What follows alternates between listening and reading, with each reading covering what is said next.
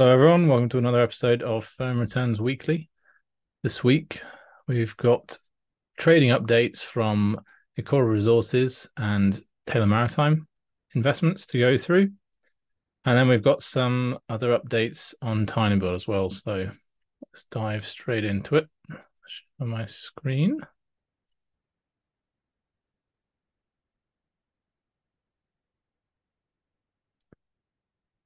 Okay.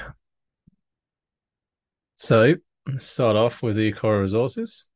So Ecora Resources released their Q3 trading update this week. Portfolio contribution was down significantly at $5.8 million versus $14.7 million in Q2, due primarily to low production volumes at Kestrel and Voisey's Bay. The lower production volumes at Kestrel were the result of operations moving outside Ecora's royalty area, as previously guided, and it is expected that operations will move back inside Ecora's royalty area towards the end of Q4, with materially higher volumes in H1 2024.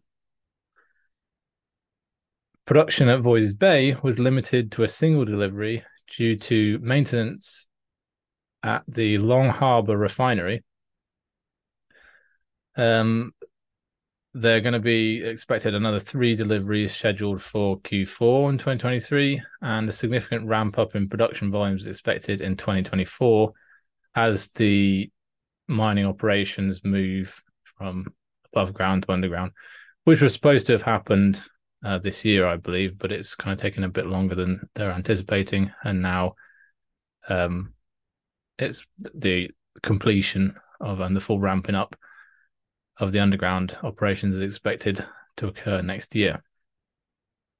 So we've got this is taken from that trading update. We've got a breakdown of the different elements of the portfolio contribution here. So you can see Voisey's Bay down significantly, and this is not the level it would be at. It was fully ramped up anyway. Yeah, it looks like because they also, yeah, you've got to take away the cost of streams, that cost of sales for the metal streams here as well. But so this top figure here, the $500,000 or whatever, is not the full picture anyway. But yeah, fully ramped up, Voisey's Bay will be significantly more than this. Obviously, it's also being hit by lower cobalt prices than we had last year. So as what you've got the double whammy of volumes being down and sale prices being down as well.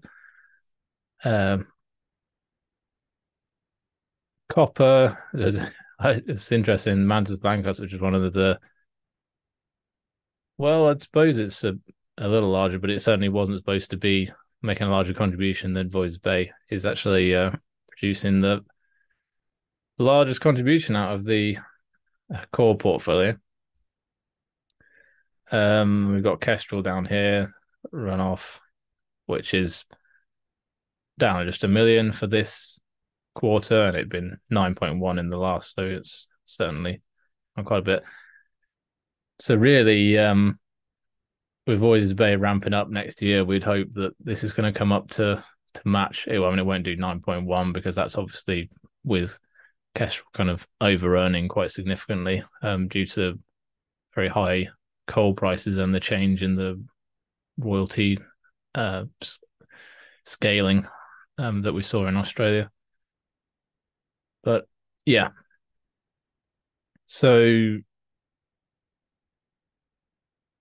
I think really when everything is running fully and rates are at resources are at more reasonable levels, the portfolio contribution I think you would expect from the core portfolio would be something like $10 million. So we're probably running at about just below half of what it would be with everything, including Voisey's Bay, fully ramped up. Because I think they said it was something like the average for Kestrel's life has been about $42 million, I think, and they were saying that the core portfolio now with Voisey's Bay in place and so on should be able to match that. So $42 million for the whole year. So on a quarterly basis, it'd be about $10 million a quarter. So yeah, I think that's the expectation that overall. These are all these components of the core portfolio will match that.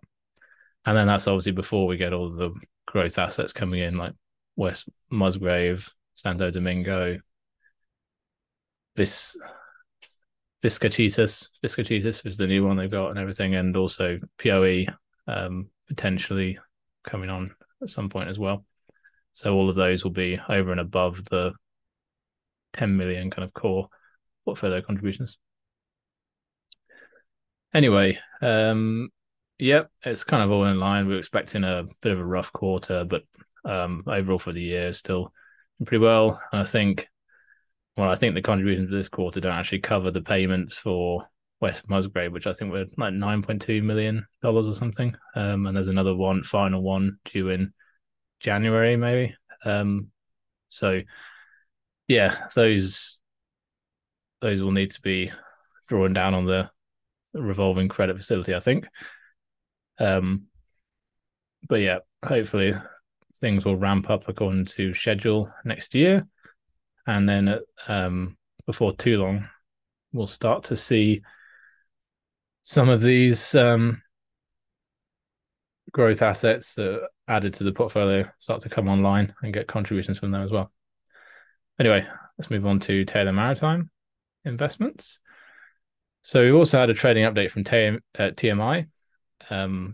Net asset value per share on the 30th of September had fallen to $1.31 versus $1.56 on the 30th of June, largely due to the low charter rates seen during the quarter, which pulled down the valuations. These are being independently valued by, I think they take the average of two different brokers, shipbrokers, something like that, to get the values. So yeah, it's not the company controlling these or anything.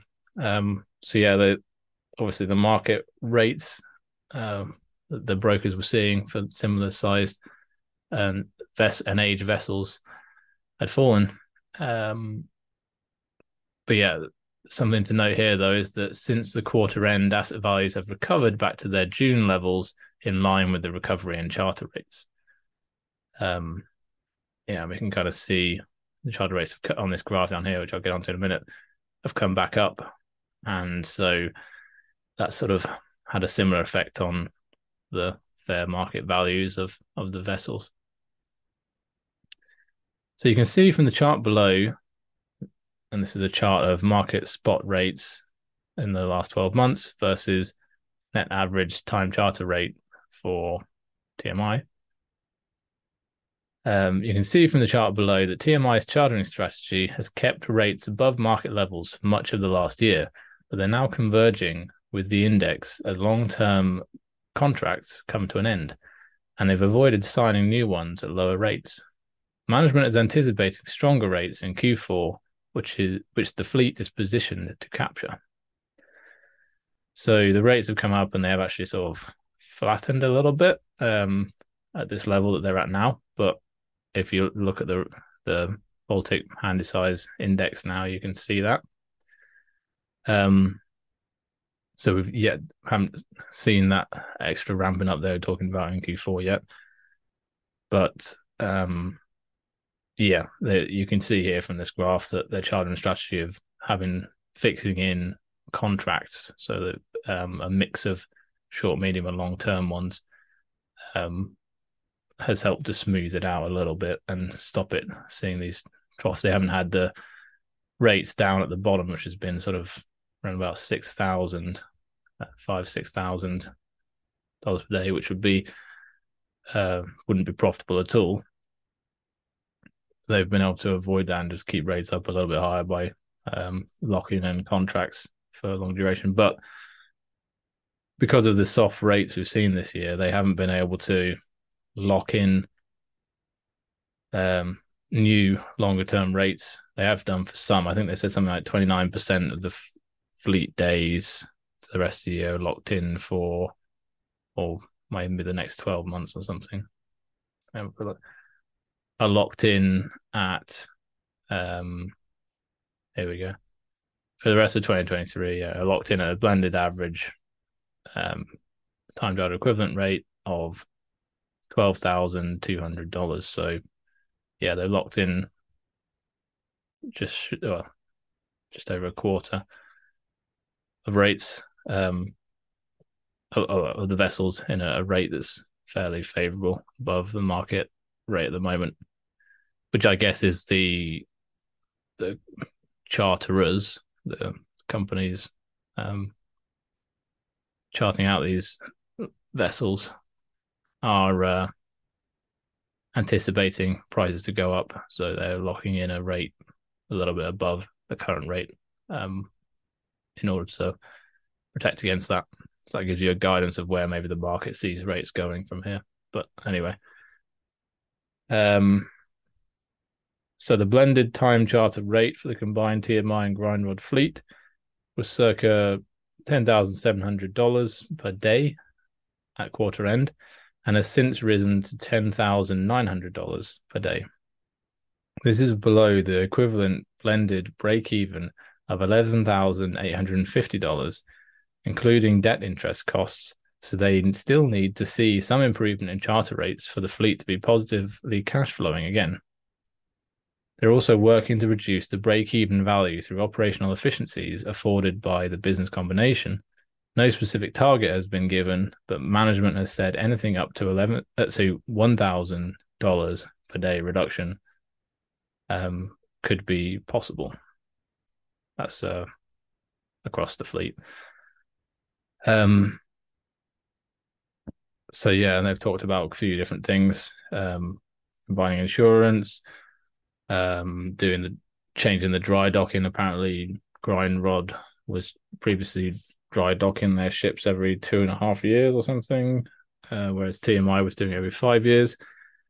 So they've got they're now shifting Grind Rod to doing that, and that saves them a decent chunk of money. Because obviously dry docking is an expensive process and takes the ships out of action for a significant period of time. They're unifying all of moving all the offices in the different locations they're based in, combining them together, moving the workforce together, which is saving some money on office rent and other things there. Probably some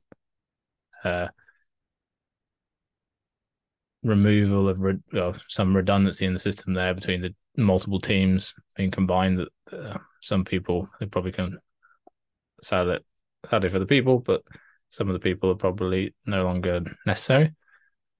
And then I think they were also talking about the other big saving is they don't need a separate senior management team for Grind Rod anymore. So actually the executive team of TMI has taken over running Grind Rod as well. So you're only paying one set of executive salaries, which is a pretty big saving, in the millions, for the whole executive team. So that's another saving there. But yeah, there's quite a lot of other things just overall that could, with the combining the technical and commercial managements as well. So all the fleets can be maintained in unison, in the proper sort of scheduling window. Maybe they can probably get better rates as well, but that doesn't really help the break-even cost. But yeah, lots of things they're working on. And they didn't want to say a specific figure, but they said, 1,000 might be something they'd shoot for. So we can see whether they are able to do something around that ballpark. So maybe they'll get it below 11,000 as the break-even. Right, and anything else to say here? In the meantime, they've made good progress in paying down the debt, with $42 million being repaid during the quarter. TMI's debt balance at quarter end stood at $167.6 million, equating to a debt to gross asset ratio of 26.9%. And as they said if you were to use the values now, with them having gone back up from 131 or whatever it was, dollars per share, it would actually be below 25 now, which is what the target they were shooting for previously. as their target by the year end. So I think they are on track to do that. And Grind Rod's debt balance is also around a very similar ballpark, including lease liabilities. It stands at $168.9 million. But I think the fleet value for Grind Rod is higher. So the fair market value of their fleet is higher. So because they have some larger ships in there still, we can have a look. There you go. Yeah, you can see the Grind Rod's fleet value is quite a bit larger still. Just the lighter blue color here. Fair market value of the Grind Rod fleet is quite a bit higher than the TMI one. So the debt then on TMI, if you just look at the TMI assets, would be quite a bit higher than 26.9%, but that's just because of the ownership of Grind Rod's fleet as well. So yeah, that situation isn't quite as significant, I guess, for Grind Rod. But yeah, the other thing that's going to be contribute towards lowering that break even value is paying off the debt, because I think they've £91 million or dollars they've saved this year. You can see from these debt payments they've done, TMI, Grind Rod look through, has reduced their interest payments by about $7.7 million a year, which is going to make some significant headway on reducing the equivalent break even. And then further pay down of the debt is also going to contribute towards that as well. I don't know whether if the fleet reduces too much in size, and I'll get onto that in a little minute about what sort of size they're maybe they see that they're prepared to take it down to. Then where they're reducing it too far, you start to lose some of the economies of scale and stuff, and so that would raise up the blended break even again. But yeah, we'll have to wait and see on that one. But yeah, moving on to the fleet, then they have the combined owned fleet. So there's also Grind Rod has some vessels that are leases, and then I guess subleases out from the old charters out from there as well. So the combined owned fleet comprised 42 vessels at quarter end, 21 in TMI's fleet and 21 in Grind Rod's. But like I say, Grind Rod's is a bit more expensive because they have younger vessels. And I was just going to show you that. They have younger vessels, which you can see. Yeah, here we are. So Grind Rod has younger vessels. So you think you can see none of them are less than 2010 in age. Oh, there's one 2007 one there. But yeah, they have some of these ultra ones, the larger ones. And then this also includes the leased vessels here, I think, in this list here. They've got some larger vessels here, and but you can see on TMI's portfolio they've got the vessels are quite a bit older on average. They haven't got many that have got they've got a new build here being added to the Grind Rod fleet as well, so it should be delivered in 2024, for instance. So but yeah, the average age, as we'll get on to, is now has been lowered to 10 and a half years versus 13 if you just look to the TMI fleet, and the average carrying capacity has been raised to 40,000 deadweight tons, which versus 33,000 deadweight tons with TMI's fleet pre the Grind Rod acquisition. So yeah, it's had some real benefits for the company overall. But yeah, they're looking to they want, at the moment obviously the operations are not generating, and the current charter rates are not generating cash flows to cover the debt interest and so on, so they don't really have any other choice other than to sell down or sell off the assets, which they've been able to do at around about NAV. I think like the average has been 3.3% below NAV or something, so really not not having to sell them at any major discounts or anything at the moment. So really capturing the value that you can see in that NAV per share figure. So they've been continuing. I think this year they've sold 14 vessels this year. And I think they're looking, or this year, or maybe since the Groundwood acquisition, let's say this year. And they're looking to, they could potentially sell down as low as down to 30 vessels. So another 12 vessels from here, potentially, if they deem it necessary. Obviously, if rates do pick up, then and they start getting, the operational leverage swings them into being very positively cash flowing again, and profits ramp up.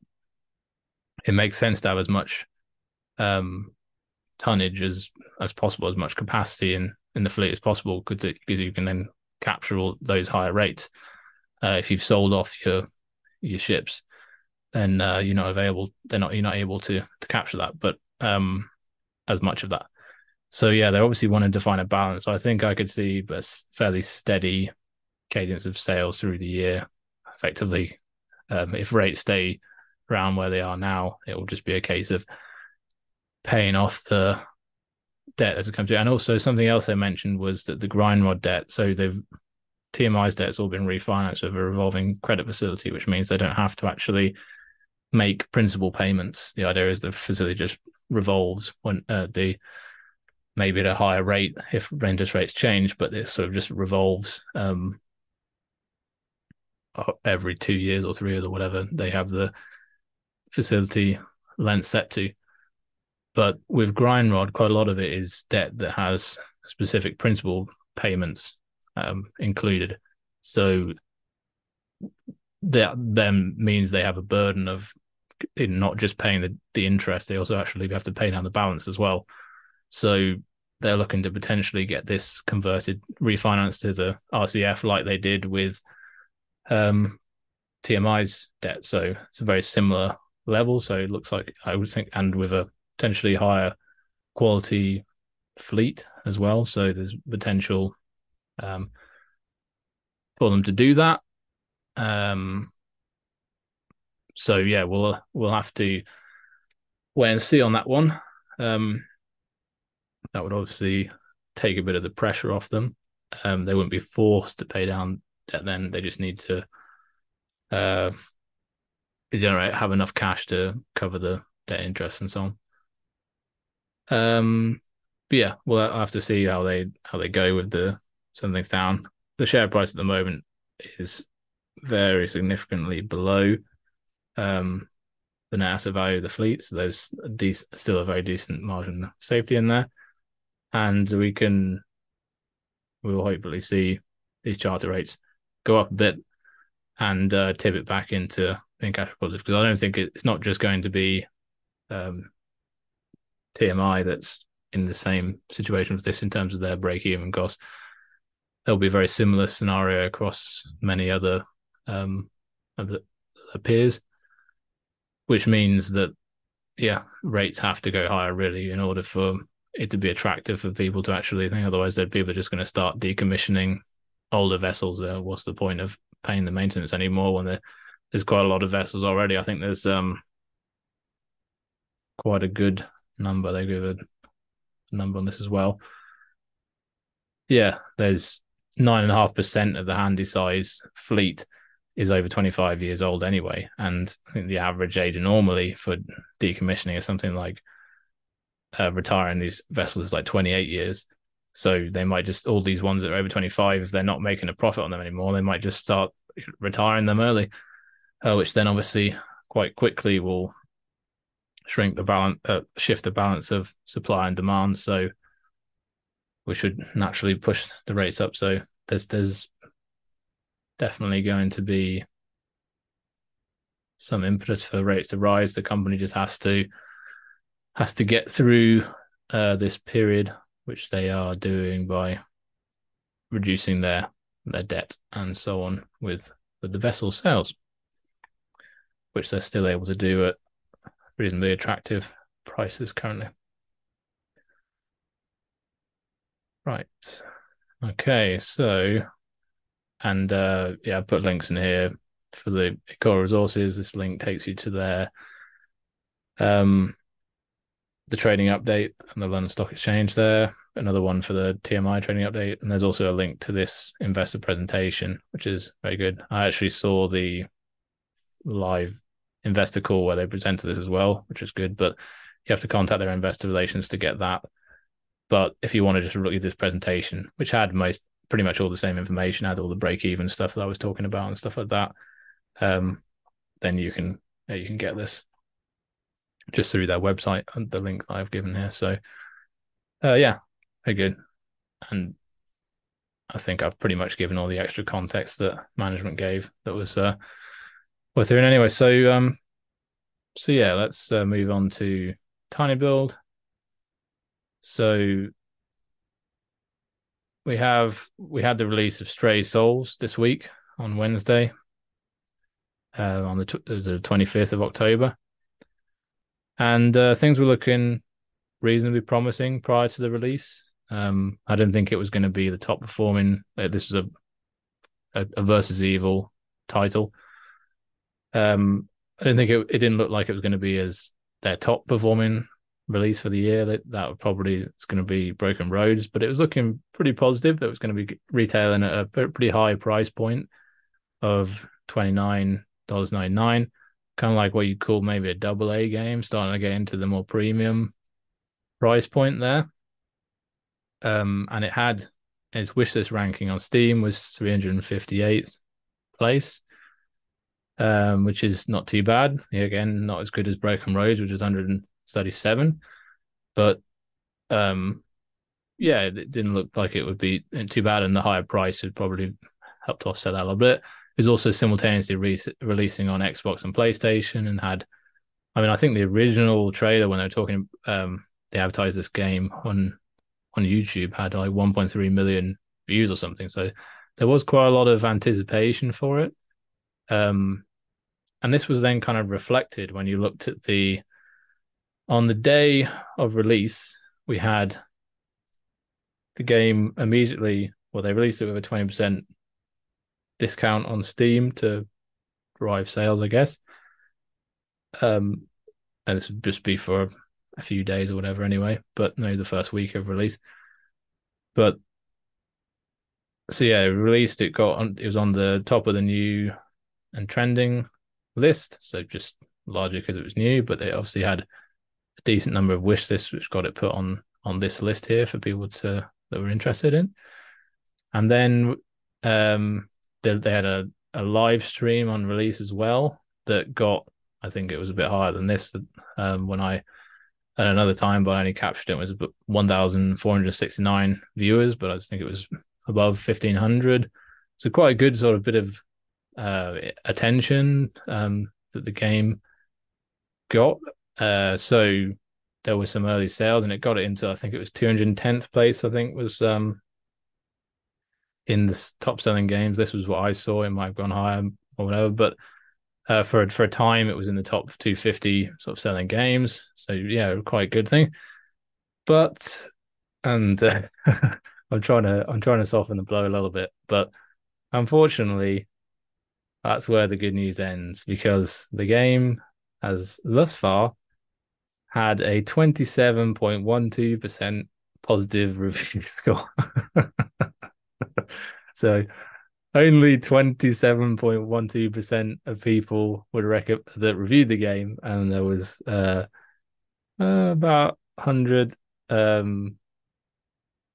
close to 120, 118 reviews, and yeah, only 27.12% of those were positive. So, yeah, not good.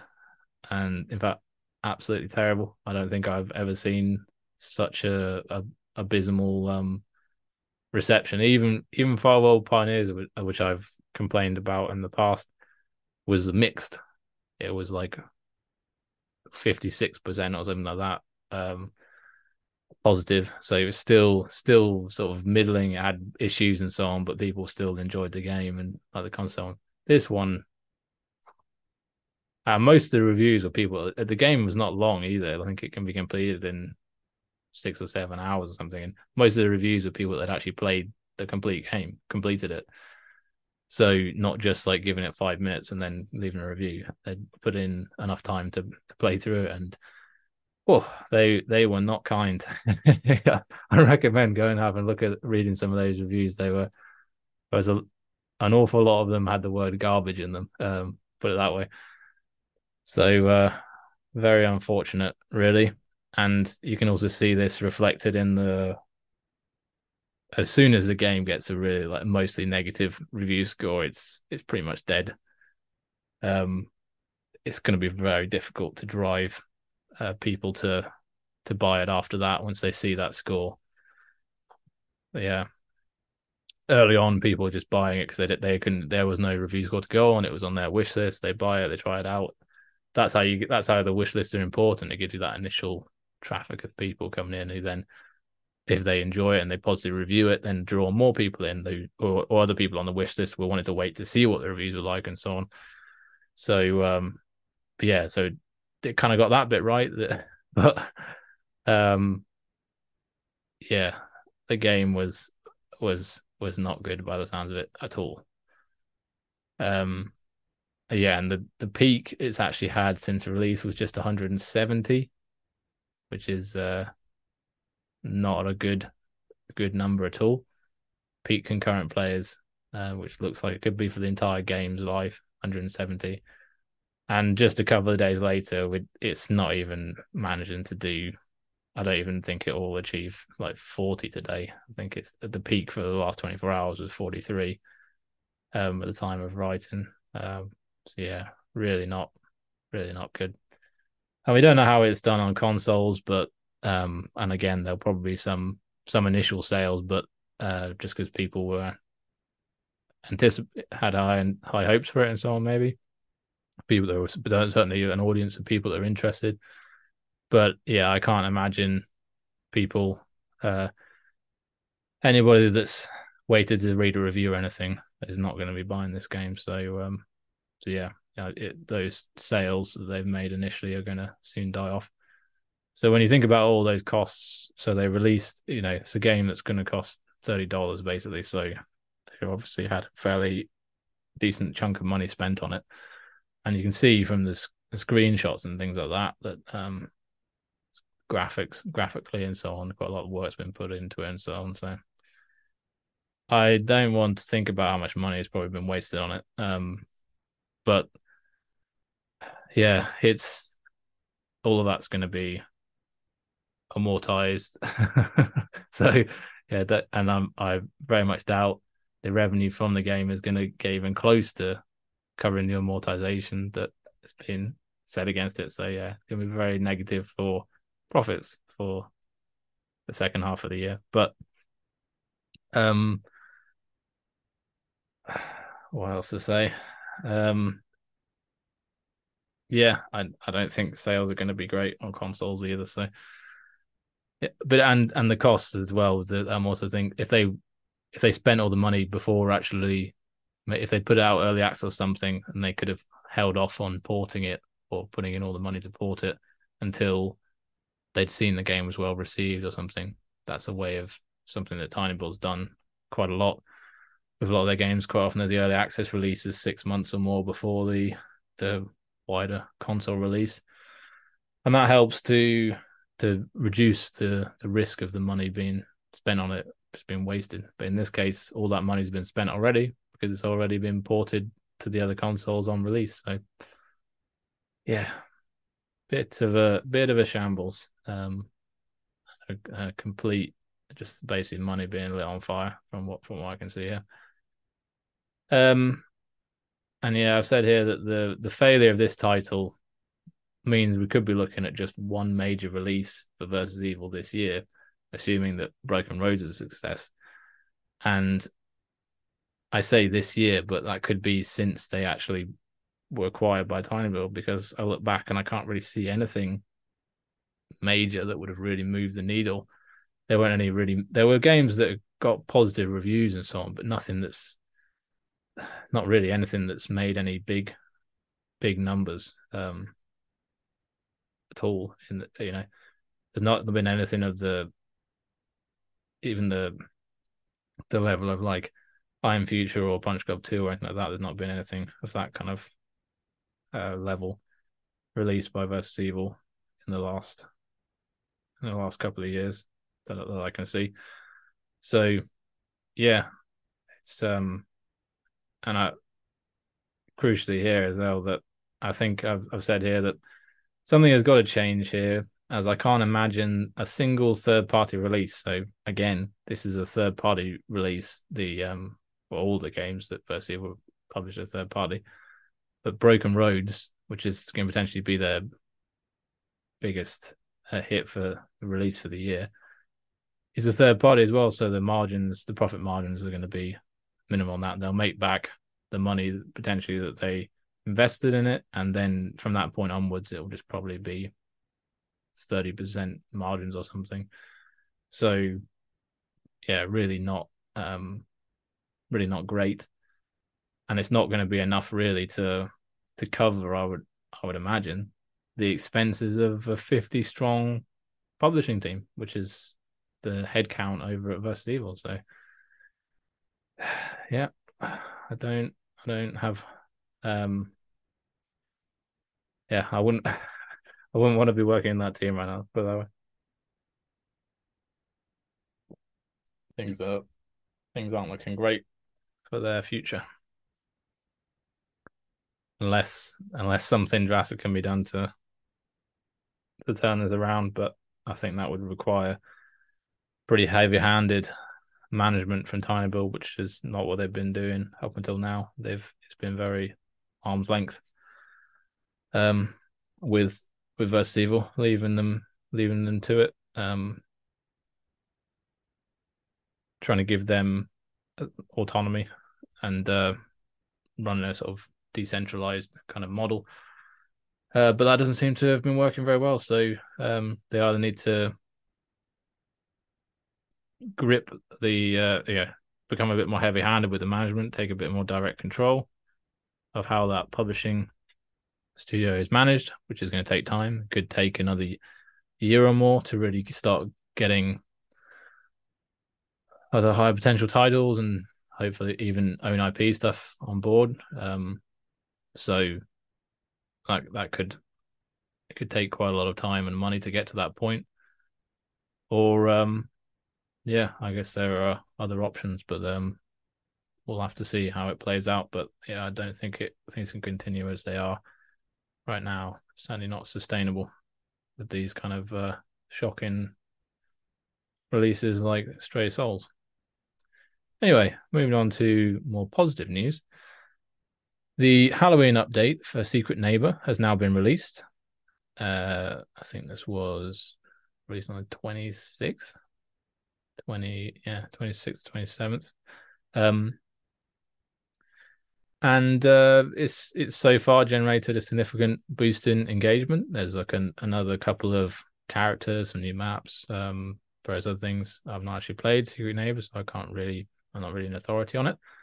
But from the trailers and so on I've seen, looks to be some decent new content added, and it's thus far been fairly well received from a look of it.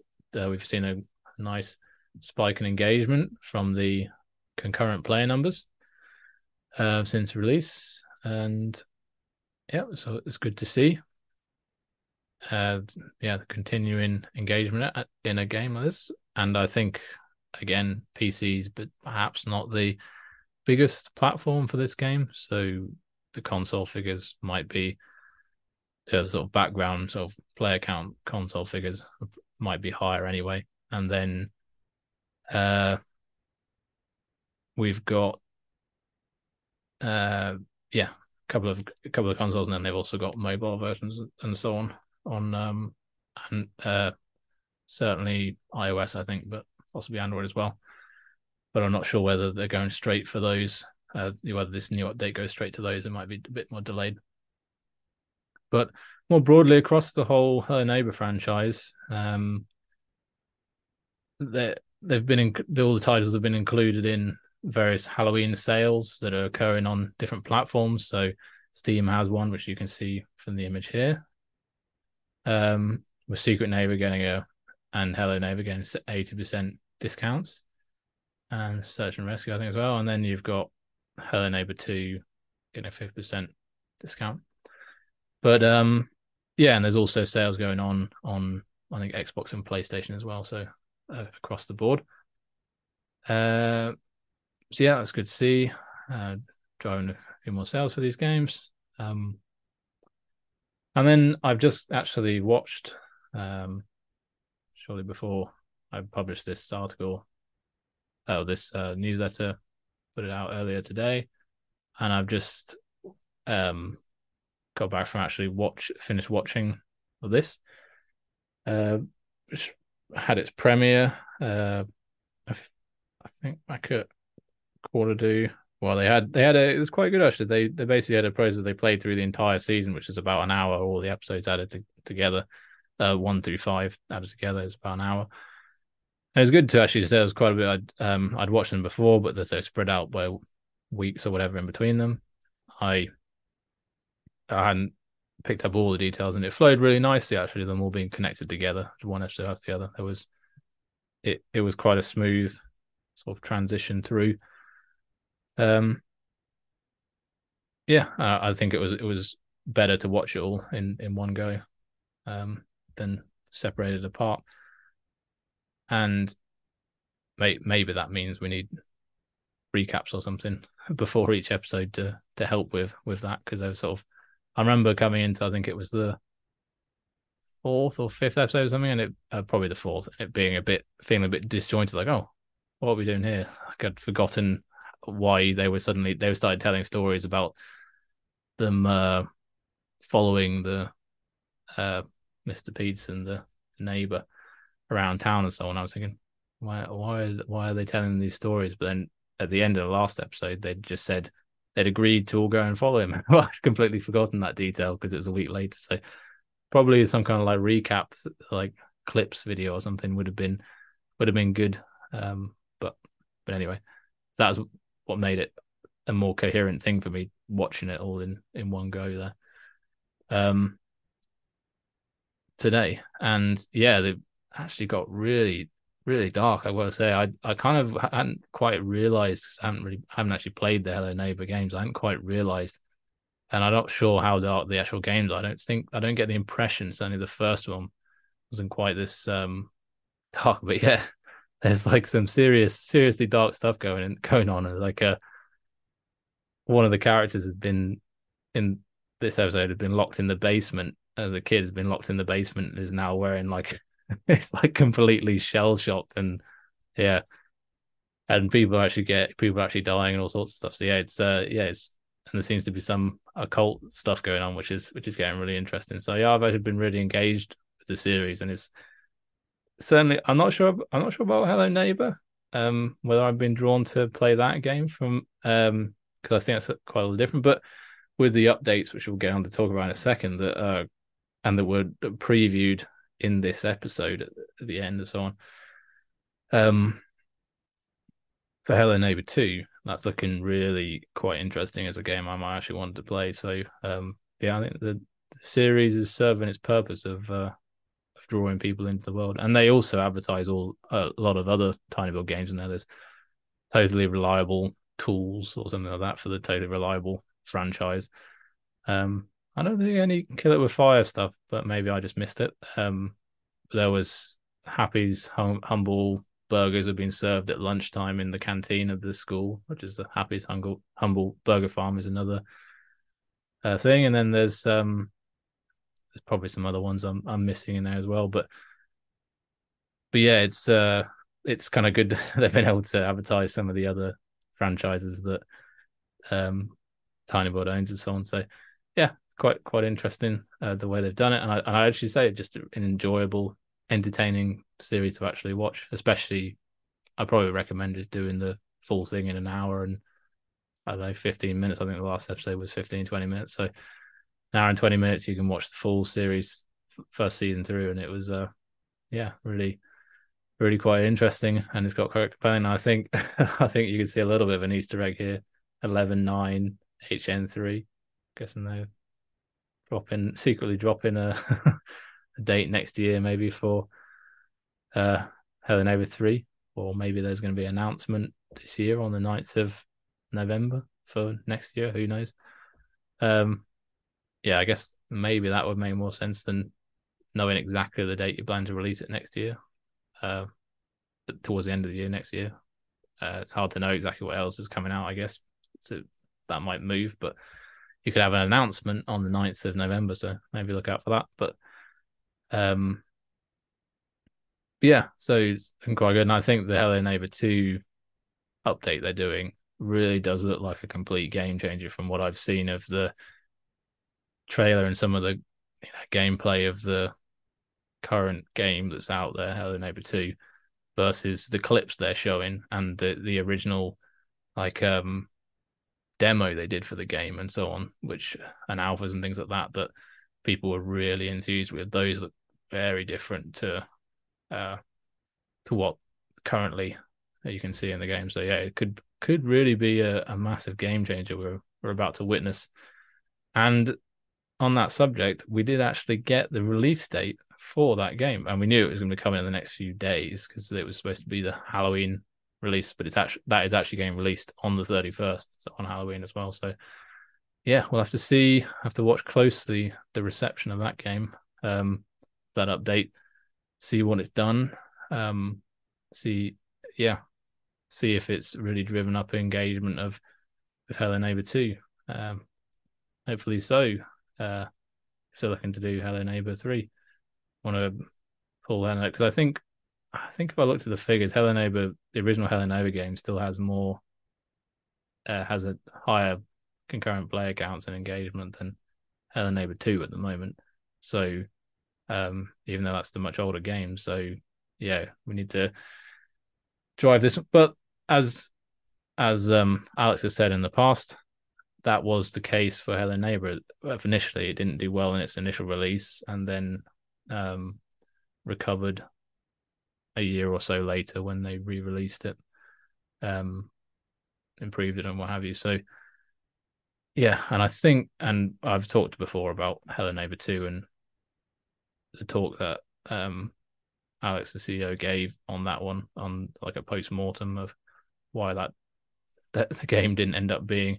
It largely came down to the game not being what the fans thought they were expecting. Like I say, there was an awful lot of excitement about the demo that was released, but then the actual game wasn't anything like the demo. So looks like they're moving back to what was envisioned with the demo. And I really like where the Animated series is going with the seriously occult stuff and Mr. Peterson not being the only alone actor is what I can say there, but I probably already spoiled too much of the series there. But yeah, give it a watch. It's actually a really interesting story. So worth your time.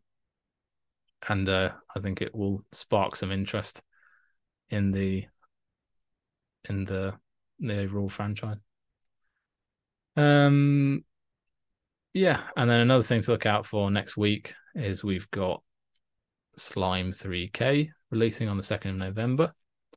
So, yeah, quite. That one is one that the demo is pretty well received. I think it's now certainly in the top 600 on the wish list. It's not going to be a massive game in terms of it's not as highly wishlisted, for instance, as Stray Souls was, but it seems to. I think it could still do well. I think it looks like it. People are interested in it. I think it. The demo did well in terms of. I'm pretty sure the demo for Slime 3K got more players than Stray Souls did on launch, for instance. So, yeah, good, quite promising. And I think people might not wish this to do maybe, but it's still attached to Despo's game, which has quite a big following. So. Yeah, the people that are interested in that one, or whatever. But yeah, we'll have to see how that one does. But I think it will pay for itself. Certainly, I think it will be a success. But it is a much smaller game anyway. So Not sure what it will retail for, but I don't think it will be.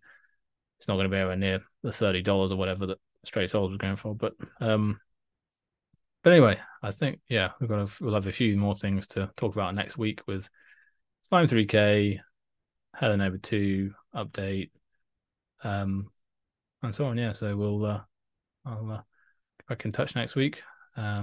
This is just for readers of the newsletter, letting them know that I do the YouTube video as well. But you guys already know that because you're watching the video. Anyway, I'll see everyone next week. I recommend giving the animated series a go.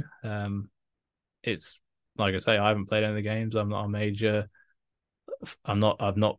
fan of this particular franchise because I haven't played it.